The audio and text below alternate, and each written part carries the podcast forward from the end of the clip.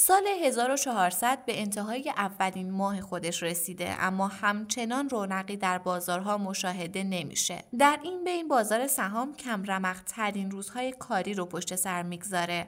فرسایشی شدن اصلاح قیمتها در کنار دامن نوسان نامتقارن سبب شده تا تقریبا خریداری در بازار مشاهده نشه و صرفا معاملات کم مقداری اون هم در صورت جمع شدن صفهای فروش تنها برای دقایقی ثبت بشه. بعد از 11 روز افت متوالی و عقب نشینی بیش از 6 درصدی شاخص کل بورس تهران روز سهشنبه با ثبت تحرکات مثبت در سمت تقاضای سهام شاهد ثبت بیشترین رشد دماسنج اصلی تالار شیشه‌ای از روزهای پایانی سال گذشته بودیم. ضمن اینکه سهامداران حقیقی که دو ماه بود با بازار سهام قهر کرده بودند و در زمین فروش بست نشسته بودند از روز سهشنبه خودی نشون دادند و مجدد خالص خرید مثبتی رو ثبت کردند. به نظر می‌رسه طرح روز دوشنبه در خصوص انتشار اوراق بدهی برای هلدینگ ها و شرکت های سرمایه گذاری در جهت خرید سهام و تأمین مالی بازار مهمترین محرک رشد تقاضا در داد و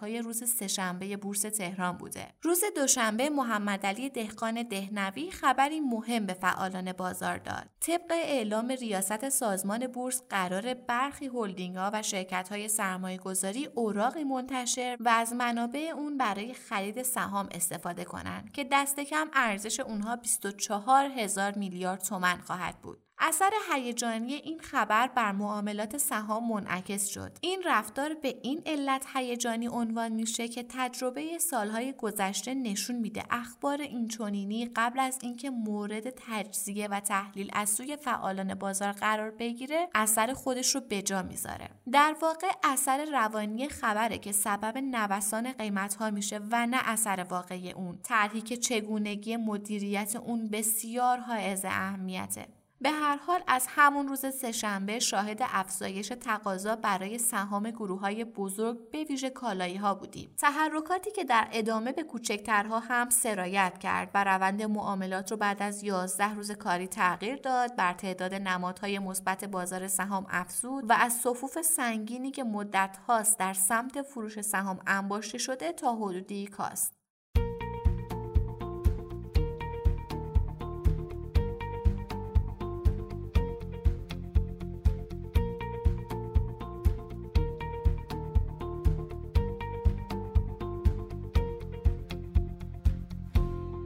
سلام. اینجا پادکست کاریزماست و شما در حال شنیدن 29 مین اپیزود از مجموعه پادکست های هفتگی کاریزما هستید. کاریزما یه پادکست تحلیلیه. تحلیل بازار سرمایه که توسط گروه مالی کاریزما تهیه میشه. این اپیزود در روز چهارشنبه 25 فروردین 1400 ضبط شده. من آرام نظری هستم و با همراهی میسم رحمتی کارشناس اقتصاد و کارشناس ارشد مدیریت مالی و مهمانانی که ما رو همراهی می‌کنن اتفاقات مهم بازار سرمایه در هفته گذشته رو مرور می‌کنیم. در مورد یک موضوع ویژه اقتصادی و مالی گفتگو می‌کنیم و در آخر به سیمایی از هفته آینده می‌رسیم.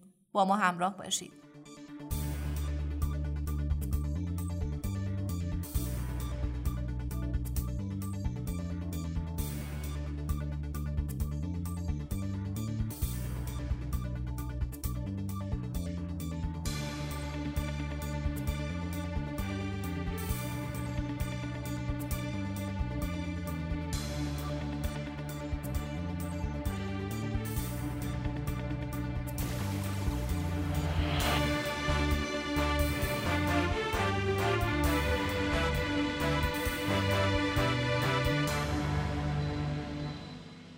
سلام آقای رحمتی خیلی خوش آمدید به پادکست کاریزما. در سال 1400 هم مجددا در خدمت شما هستیم. من هم سلام عرض می کنم خدمت شما و تمام شنوندگان عزیز. و امیدوارم که در سال 1400 برنامه خوب و مفیدی رو بتونیم برای شنوندگان تولید کنیم. در سال جدید هم کماکان مثل گذشته هر جمعه پادکست کاریزما منتشر میشه و می‌تونید ما رو بشنوید. خب بریم سراغ بحث اصلی پادکست و صحبت های خودمون. آقای رحمتی به نظر شما تاثیر این خبر یعنی انتشار اوراق 24 هزار میلیاردی چقدر می‌تونه در روند بازار تاثیر گذار باشه؟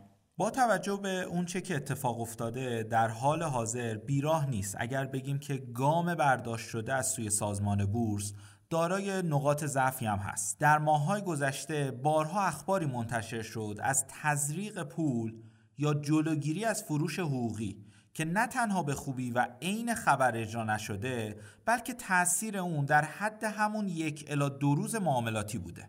دقیقا مثل روز چهارشنبه که بازار سرمایه بعد از هیجان روز قبل خودش دوباره به روند کمرمق خودش برگشت. به نظر من با توجه به حجم عرضه موجود در بازار طی ماههای اخیر حجم 24 هزار میلیارد تومانی این اوراق تأثیر چندانی بر روی روند بلند مدت بازار سرمایه نداره. ما همچنان ارزه های بالقوهی همچون ابتالی های صندوق های سرمایه گذاری و فروش سهام عدالت رو در بازار سرمایه داریم و این عدد شاید یک سوم کل ارزه های بالقوه بازار سرمایه در حال حاضر باشه یعنی این قانون به نظر شما مناسب نیست؟ اتفاقا اگر شرایط بازار رو کنار بذاریم باید بگم اهرومی کردن شرکت های حقوقی یکی از کارهای مثبت و روتین در بازارهای مالی دنیاست که در ایران تا به الان اتفاق نیفتاده.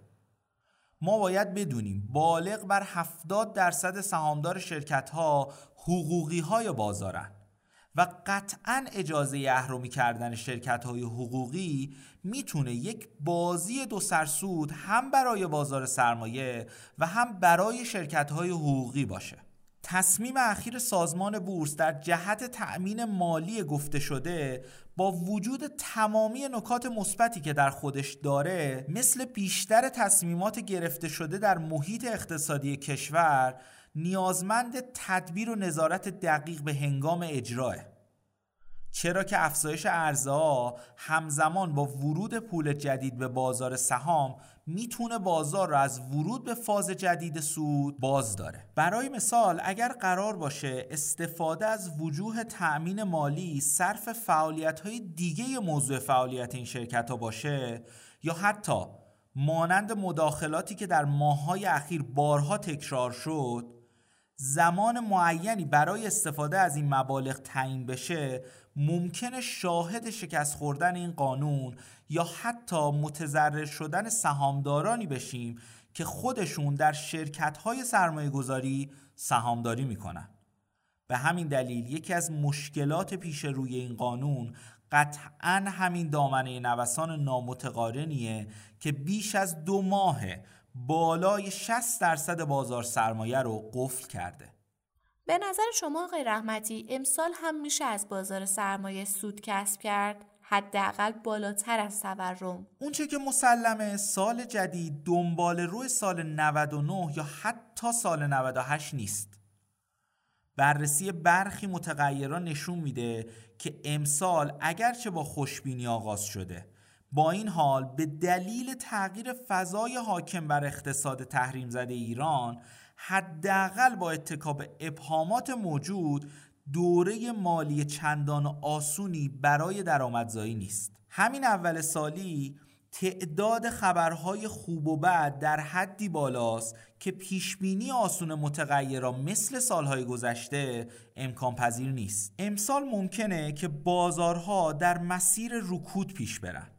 و تحت تاثیر عواملی مثل تعدیل احتمالی شرایط سیاست خارجی سبک کردن بار مالی یارانه های پیدا و پنهان و حتی اعمال قوانین غلط تا مداخله دستوری در نظارت قیمتها بر تداوم مسیر اشتباه گذشته در سال 99 اصرار بورزه. بنابراین باید بگم امسال باید بیشتر بر سودای واقعی مثل سودای مجمع و رشد منطقی سهمای خوشبنیاد با تورم دل ببندیم تا سودای نچندان پایدار حسابداری شده.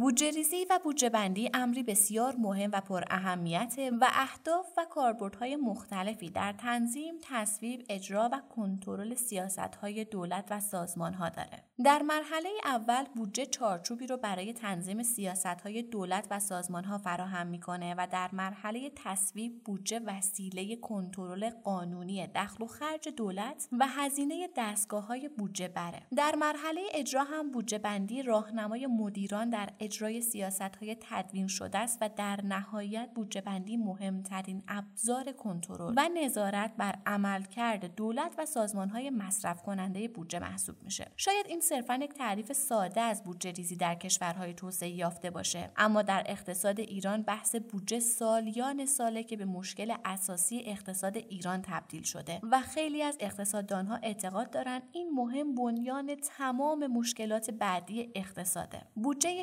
1400 در آذر ماه 99 ارائه شد. اما در نهایت بعد از مناقشه بین دولت و مجلس تصمیم گرفته شد که کلیات بودجه تصویب بشه. 841 هزار میلیارد تومن منابع بودجه است و این عدد عموما به عنوان مصارف استفاده میشه و در واقع بودجه با این عدد تراز میشه. در کل بودجه محلیه که ما در اون درآمدهایی رو داریم. مالیات فروش نفت اوراق مصارف هزینه های جاری و عمرانی و باز پرداخت اوراق. این شش مورد هستند که بودجه رو می‌سازن. بخش عمده و اصلی این بودجه به هزینه های جاری دولت برمیگرده.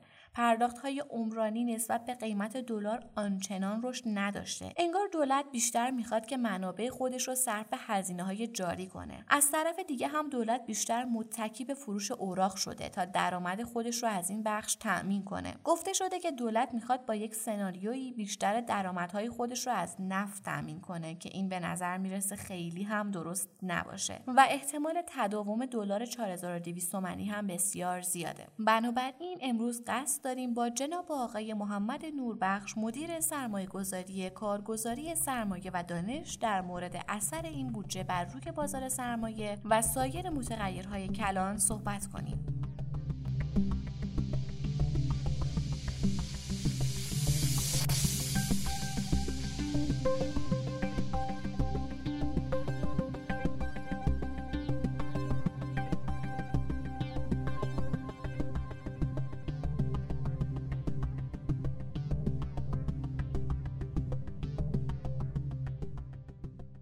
سلام های نوربخش خیلی خوش اومدید به پادکست کاریزما. منم سلام عرض می‌کنم و در خدمتتون هستم. آقای نوربخش اگر موافق باشید بحث رو از اینجا شروع کنیم که به نظر شما کلیت بودجه 1400 در چه حد قابل دستیابیه و اینکه از نظر مصارف و مخارج چه تغییراتی نسبت به سالهای گذشته داشتیم؟ بله خدمت شما عرض کنم که یکی از مشکلات اساسی که کشور داره و شاید مادر همه مشکلات هست بحث بودجه هست. بودجه کل کشور بازتاب دهنده رابطه ملت و حاکمیت هستش. به این معنا که حاکمیت سعی کرده تو سالهای گذشته عیب و ایرادهایی که در حکمرانی بوده رو با هایی که به در واقع مردم می‌داده به طور پنهان و آشکار اینها رو جبران بکنه. اما امسال و حالا حتی دو سه سال قبل و سالهای پیش رو در واقع منابعی که دولت در اختیار داره تکاپوی این همه چیز رو تکاپوی این همه در واقع سوبسید ها رو نمیده و نخواهد داد. به همین خاطر ساختار بودجه امسال فقط نبوده که به این صورت حالا سر و صدا کرده. شاید امسال به این خاطر که در حال یک مجلسی مخالف دولت یا مقابل دولت بوده یکم سر و صدای رسانه ایش بیشتر شده. اگر ما عدم توازن در بودجه کل کشور رو به خصوص تو سالهای بعد از در واقع روی کار آمدن آی ترامپ و خروجش از برجام داشتیم. و در آینده هم حتی در صورتی که در واقع ما تحریم ها هم رفت بشه این مشکلات رو داریم. دلیلش هم خیلی ساده هستش که ما جهش نرخ ارز رو داشتیم. از اون بر قدرت خرید در واقع حقوق بگیرها حقوق ثابت بگیرها به شدت تضعیف شده. این حقوق بگیرها عمدتا کارمندای دولت هستند. دولت به طور مستقیم و غیر مستقیم به حدود 8 میلیون نفر داره حقوق میده سالانه. یعنی در واقع در هر ماه که اینها رو شما بخواید حساب بکنید سمت هزینه های دولت که امسال 637 هزار میلیارد تومان در بودجه اولیه بود اینها همه تقریبا حقوق دستمزده و خب یه 100 هزار میلیارد تومان هم برای بودجه عمرانی دیده شده بود که اونم اولین جاییه که در صورت کسری بودجه میزننش. یعنی اونم خیلی چیز نیست. یه مقداری هم گفته بودن که در واقع تحت عنوان در واقع تملک دارایی های مالی اسم تخصصیش هست که اینم یعنی بازپرداخت اصل وامای و بدهی ها و اوراق هایی که سال قبل منتشر کردیم. اینها همه جنبه اجباری داده. یعنی یه حالت انعطاف ناپذیری به بودجه داده. شما این برو که سمت هزینه ها هست نمی‌تونید کم بکنید. حالا سمت درآمدها بسته به تحریم ها می‌تونه کم یا زیاد تا یه حدی جبران بشه و همینطور نرخ دلار و غیره که حالا در مورد نرخ دلار تعادلیش و اینها ما یکم بعدا صحبت خواهیم کرد. اما واقعیتش اینه که این یه بحث خیلی کلانتر از یک سال هست. بحث بودجه ریزی هست. بحث رابطه حاکمیت با مردم هست. که تو بودجه نمود پیدا می‌کنه. یعنی تو بودجه به صورت عدد رقمی میبینیمش. در واقع حاکمیت به این صورت بوده که تو سالهای گذشته 4 میلیون بشکه نفت تولید می‌شده. دو میلیونش رو به قیمت بسیار پایینی در اختیار مردم قرار می‌دادن. حالا در به صورت بنزین و گازوئیل و سوخت ارزون دو میلیون هم داشتن. خودشون صادر می‌کردن و میبردن. توی سیاست های خودشون استفاده می‌کردن. اون دو میلیون صادراتی که مال حاکمیت بوده رو زدن. حالا با تحریم و با کاهش شدید قیمت نفت حالا انرژی های تجدید پذیر تو دنیا بحثش بسیار داغ هست ما به اینا توجه کنیم تو سالهای آینده اون دو میلیون رو ارزشش آوردن پایین. حالا حاکمیت برگشته میگه این دو میلیونی هم که داخل هست بیام با هم پنجا پنجا تقسیم کنیم. اینه که آبروی هم پیش مردم وجود نداره برای حاکمیت. یعنی حاکمیت داره روی چیزی پافشاری می‌کنه که در واقع تمایل چندانی از سمت مردم نیست. ما به این میگیم سرمایه اجتماعی که حالا تو حوزه در واقع مباحث اجتماعی و اینها هست و نتایجش میاد تو اقتصاد. اینها همه به هم ارتباط داره. پس ما دچار در واقع محدود بینی نشیم. بودجه امسال چیز جدیدی نبوده و هیچ چیز جدیدی برای ما نداره. آی نوربخش های موافق باشید؟ یه ذره ریستر بشیم توی بودجه. یکی از مباحثی که مطرحه در بودجه پیش فروش نفت به شکل اوراق و به شکل ریالی ارزیه. به نظر می‌رسه این بخش شبیه طرح قبلی موسوم به گشایش اقتصادیه که چند ماه پیش مطرح شد و مخالفت های زیادی هم داشت. این که گفته شد دولت با این طرح قصد پیش فروش کردن نفت دولت بعدی رو برای تامین مخارج خودش داره یکی از ایراداتی بود که گرفته شد بهش. در هر صورت اجرای شدن این طرح می‌تونه جذابیت بازارهای مالی رو تحت تاثیر خودش قرار بده. هرچند تا همین الان هم کم و کیف نحوه جای شدنش هنوز مشخص نشده. به نظر شما این بحث چقدر می‌تونه جدی باشه؟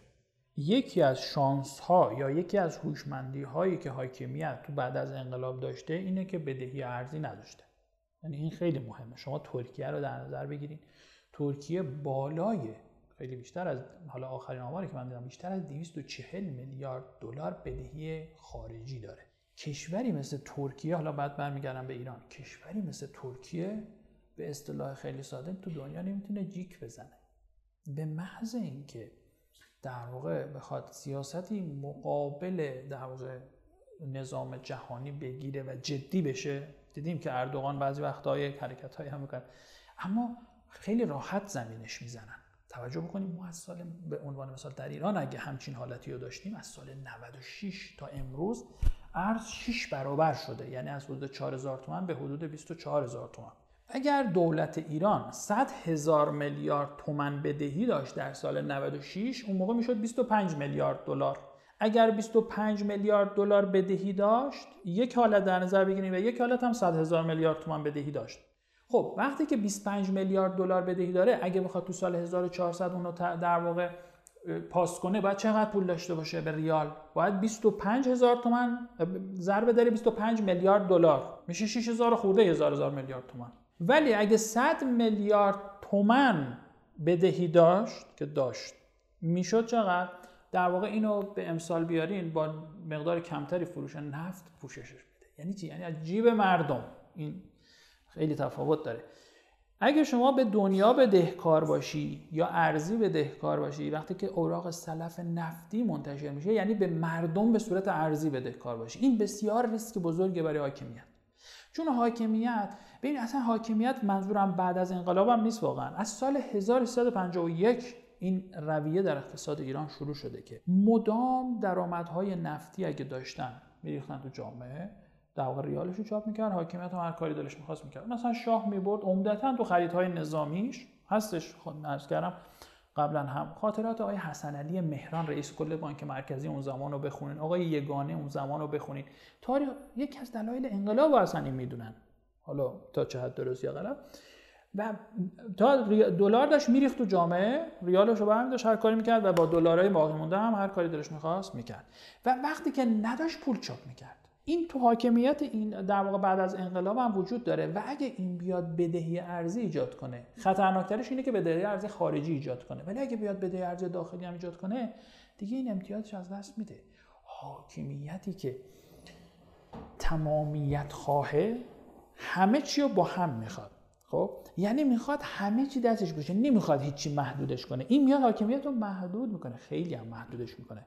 ببین اگه الان شما شاید بعدی تو این باشه. خب این کسری بودجه رو می‌خواد چیکار کنه؟ یکی از راه های اینکه کسری بودجه رو بپوشونه اینه که نرخ دلار رو ببره بالا. یعنی اجازه بده به هر حال چی بشه؟ 25 تومن بشه 30 تومن در این صورت اگه دولت دلار بدهکار باشه و اوراق سلف فروخته باشه می‌تونه همچین کاری بکنه؟ سخته. خیلی سخته میشه براش. اهرم هاشو فکر نمی کنم از دست بده حاکمیت.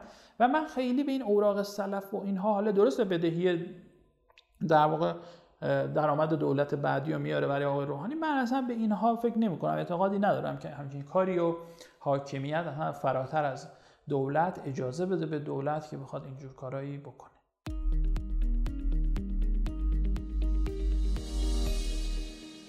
برای بخش بعدی بریم سراغ بدهی های دولت توی بودجه 1400 همونطور که مستحضرید منابع حاصل از ایجاد بدهی دولت احتمالا یه مسیر پولی شدن رو طی می‌کنه. علت هم اینه که منابع ایجاد شده از این محل ابدا صرف ایجاد دارایی سرمایه نمیشه و صرفا تامین هزینه های جاری دولته.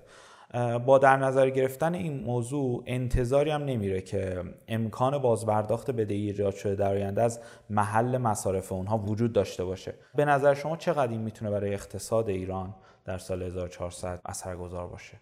بدهی ایجاد کردن به خودی خود اصلا بد نیست. اتفاقا بدهی چه برای یک شخص چه برای یک خانواده چه برای یک شرکت چه برای یک مملکت می‌تونه خیلی خیلی نتایج خوبی در بر داشته باشه.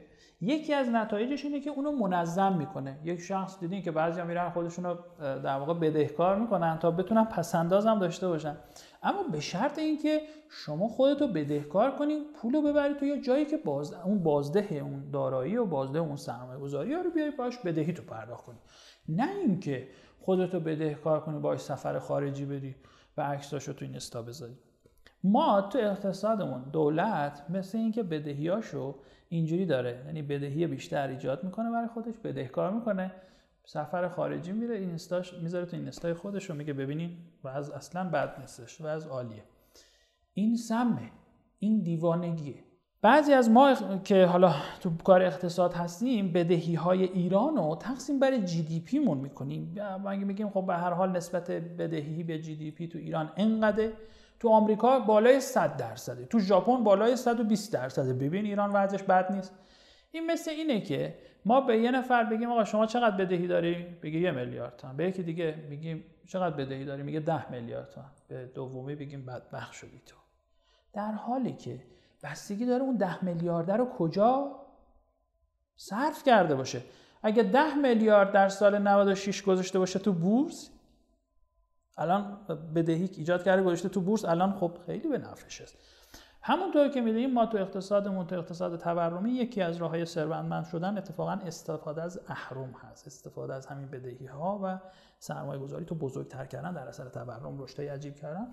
این یکی از راست پس این جوابتون خیلی قشنگ بود و درست بود. اینکه آقا پولش رو داره کجا خرج کنه می‌خوام اینجوری به خدمتتون بگم. سیستم بودجه دولت با اون در واقع پیش زمینه هایی که گفتم یک سیستم مخرب و مشکل داره.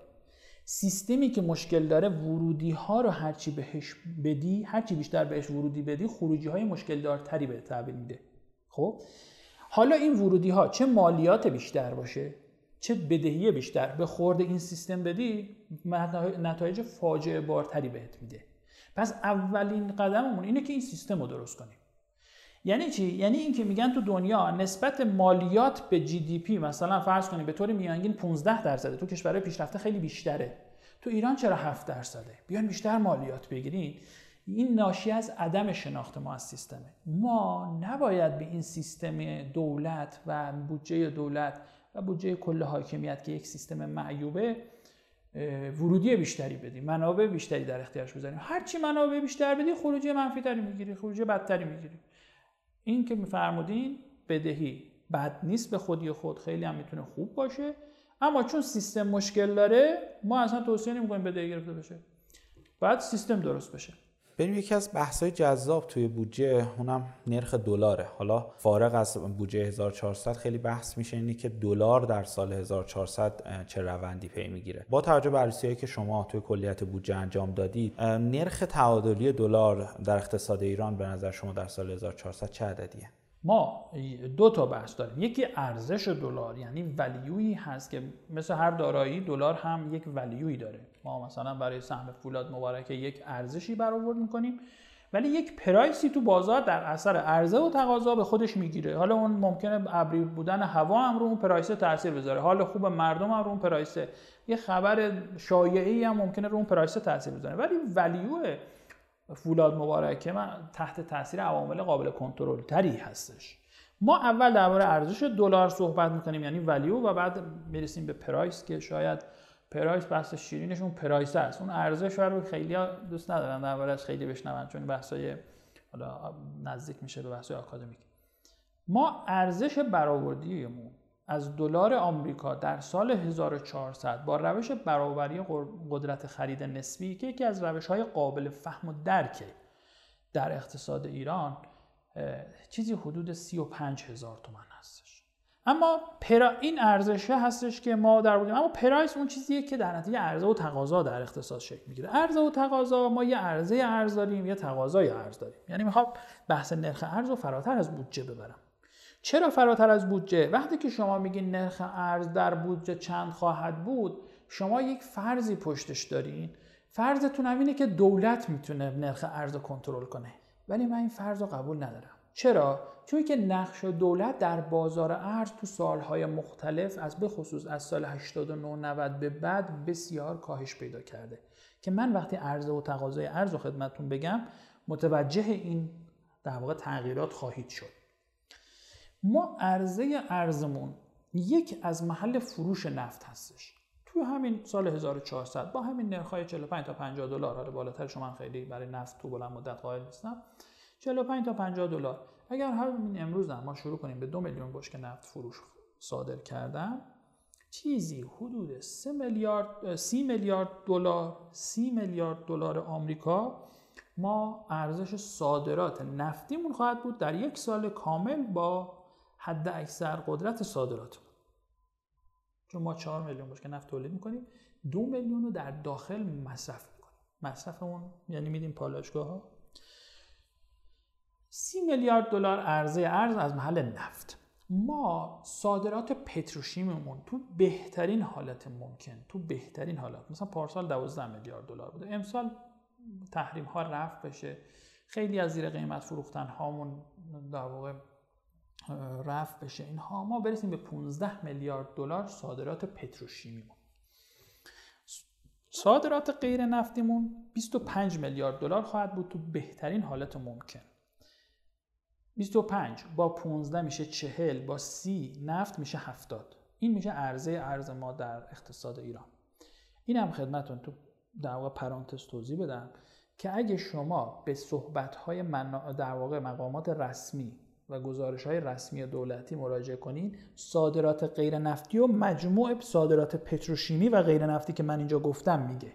اونجا میگن 40 میلیارد دلار. من تفکیکش کردم. یه 15 میلیارد دلار. در واقع پتروشیمی بوده و یه 25 میلیارد دلار غیر نفتی که خدا وکیلی غیر نفتی باشه. چون اونا میان میگن پتروشیمی هم غیر نفتی من میگم پتروشیمی غیر نفتی نیستش که. حتی میانات گازی هم میارن جزء غیر نفتی ها. خب این میشه 70 میلیارد دلار عرضه ارز. حالا بریم سراغ تقاضای ارز. برای اینجا باز توی پرانتز دیگه برای اینکه بگم نقش دولت در بازار ارز چقدر کم شده. و من با اون فرض پشت سوال شما که فرمودین بودجه چه نرخ ارزی رو دیکته می‌کنم موافق نیستم.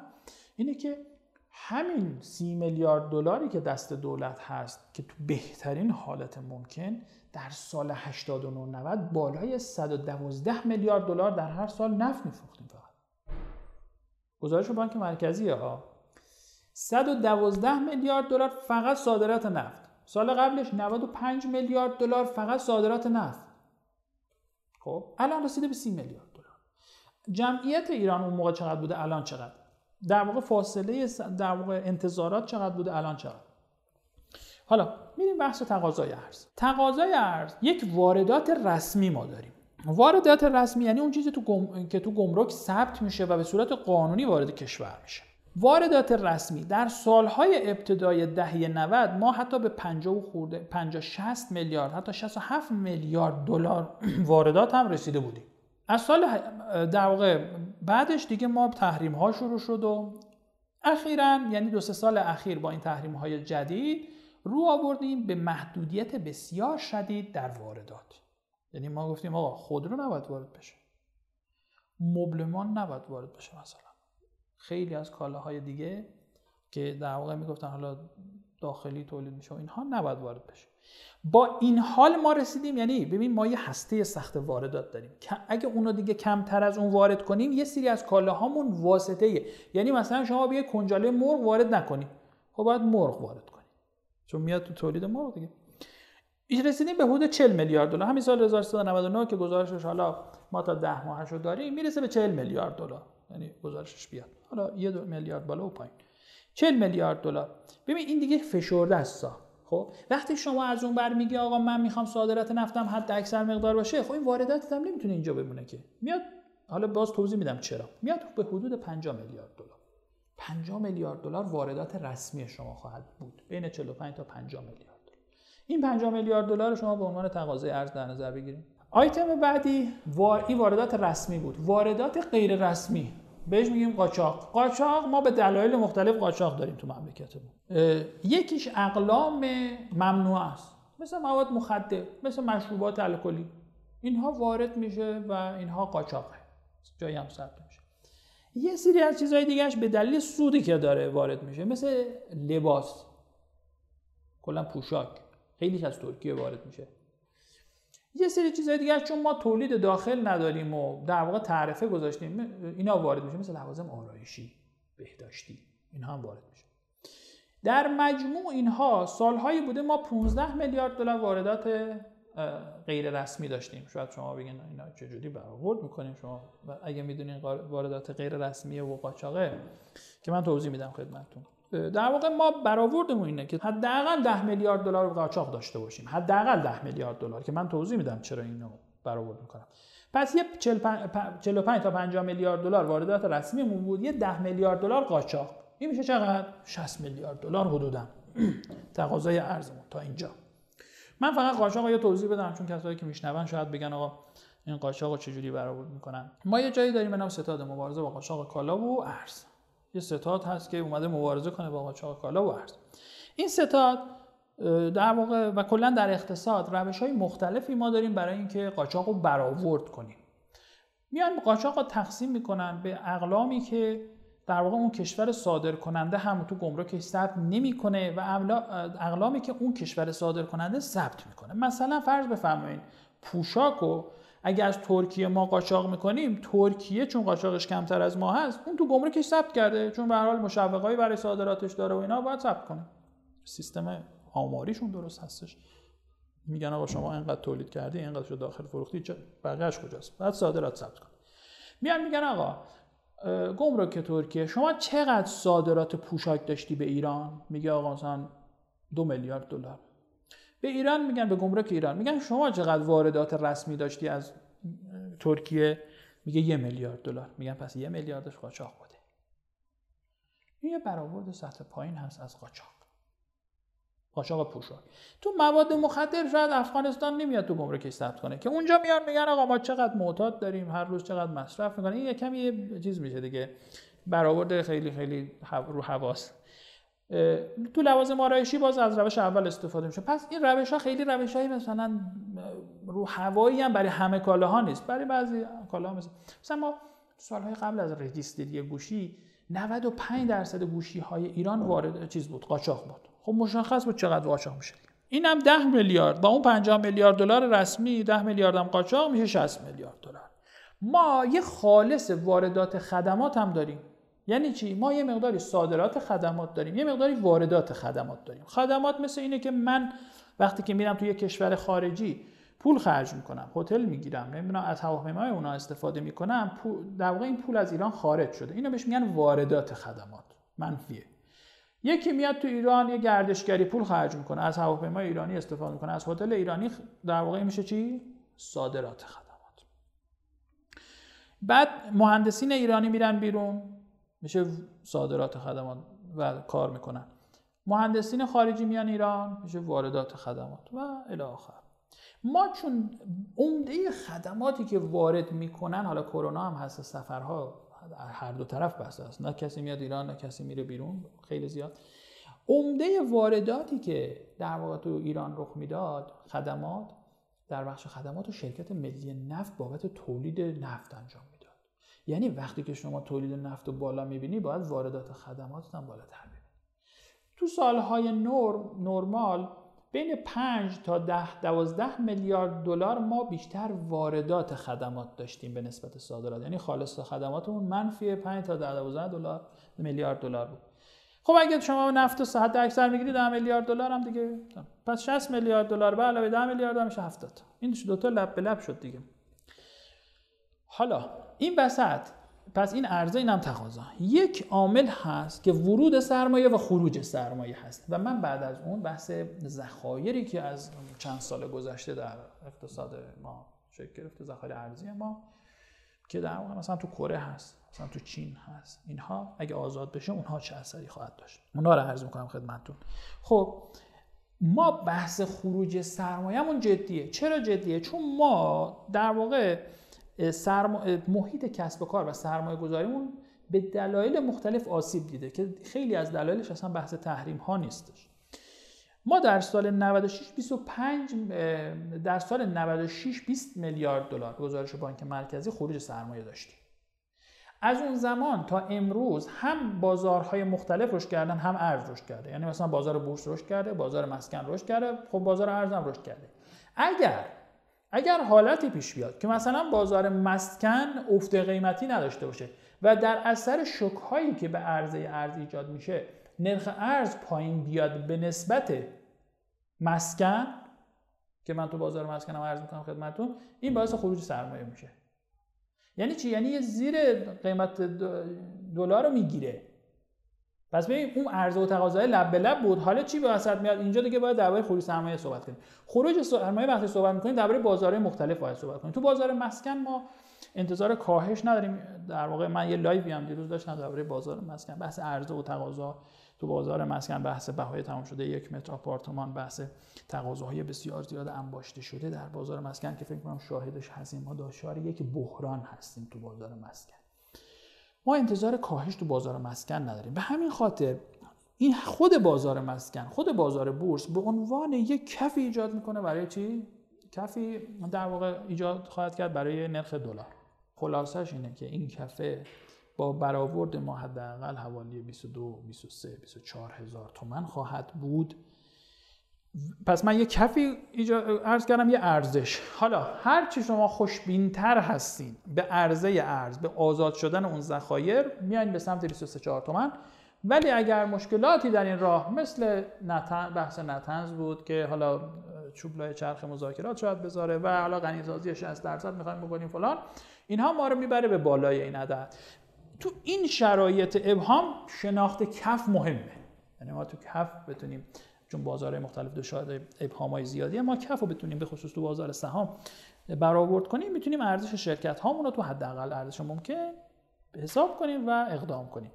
همین حالت برای بازار در واقع تو بودجه هم سازگار هست. تو بودجه هم البته بودجه یه بخشی از اون دلارهای نفتی باید بره خورده کالاهای اساسی و اون ارز معروف 4200 خیلی توضیح خوب و مفصلی بود. ممنونم ازتون. بیشتر مفصل بود البته ببخشید. نه واقعا عالی بود. به عنوان سوال آخر بخوایم تاثیر بودجه 1400 رو برای بازار سرمایه بدونیم. یکی از آیتم هایی که توی بودجه اومده اون رشد منابع حاصل از واگذاری شرکت های دولتیه که سال 99 هم ما شاهدش بودیم. کلا بودجه 1400 چقدر می‌تونه برای بازار سرمایه مفید باشه؟ ببین بازار سرمایه دو جور می‌تونه رشد کنه. یا می‌تونه اسمی رشد کنه یعنی مثلا نرخ ارز رشد کنه اینم رشد کنه. یا می‌تونه به طور واقعی رشد کنه یعنی با اینکه نرخ ارز ثابت تورم در حد میانگین بلند مدت هست بازار سرمایه بیشتر از اینها رشد کنه. ما انتظار اینو نداریم. اما به طور اسمی می‌تونه رشد کنه. همون 90 هزار میلیارد تومان فروش در واقع شرکت ها که تو بودجه دیده شده خب این یه چیزیه که گذاشتن برای تراز بشه. اصلا دولت نمی‌تونه انقدر بفروشه تو این شرایط بازار. حداقل به بخش غیر دولتی نمی‌تونه بفروشه. یعنی باید یه بخش خصوصی بخره. نه اینکه دولت بده از این وزارتخونه به اون وزارتخونه این دیگه سرجمش صفره. من فکر می‌کنم که اگه بخوام بودجه رو به طور جدایی از سایر مباحث تحلیلی در نظر بگیرم بودجه می‌تونه به طور اسمی باعث رشد بازار سرمایه بشه. این بودجه. ولی می‌دونین چیه؟ امسال قراره که انتخابات هم بشه. انتخابات ریاست جمهوری. تا امروز اون چیزهایی که ما می‌بینیم اینه که یکی از نامزدهایی که اصولگرا هست اصطلاحا. حالا نمی‌دونم اصولگرا با اصلاح طلب چقدر تفاوت اما اون چیزی که میگن اصولگرا هست اونها بیان از اون طیف و با وضعیت قدرت خرید مردم انتظار داریم که و ترکیبش با یه نامزد اصولگرا و یک رئیس جمهور اصولگرا از اون برم یک مجلس اصولگرا برآورد اون اینه که اینها بیان به پولپاشی بیشتر رو بیارن. گوش شرکت ها رو بکشن.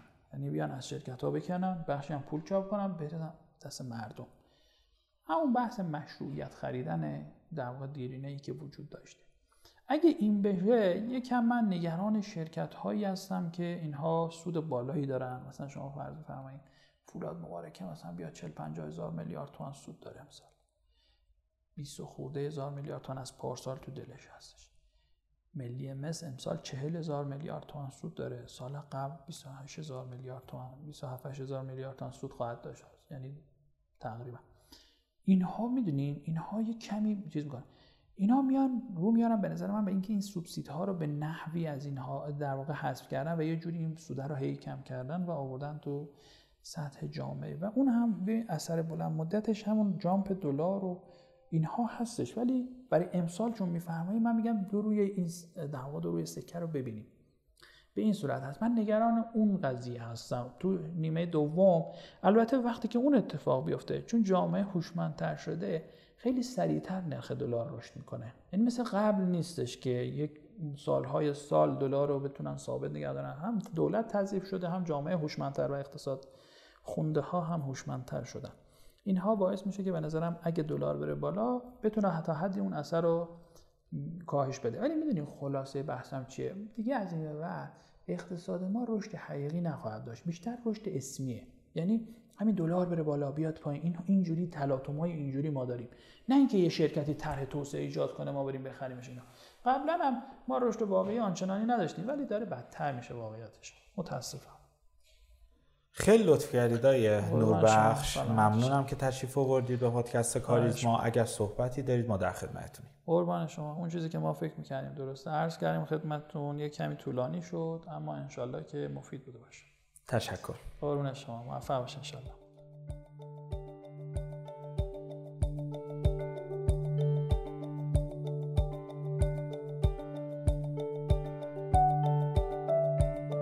ممنون از شما که ما رو میشنوید. لطفا سوالات، نظرات، انتقادات و پیشنهادات خودتون رو از طریق آیدی تلگرام pod underline admin با ما در میون بذارید. P O D underline admin باعث افتخار ماست که صدای شما باشیم. ما رو هر هفته به نام پادکست کاریزما در تمام پادگیرها مثل Castbox، Overcast بشنوید و به اشتراک بگذارید. تا هفته آینده و قسمت بعد خدا نگهدار.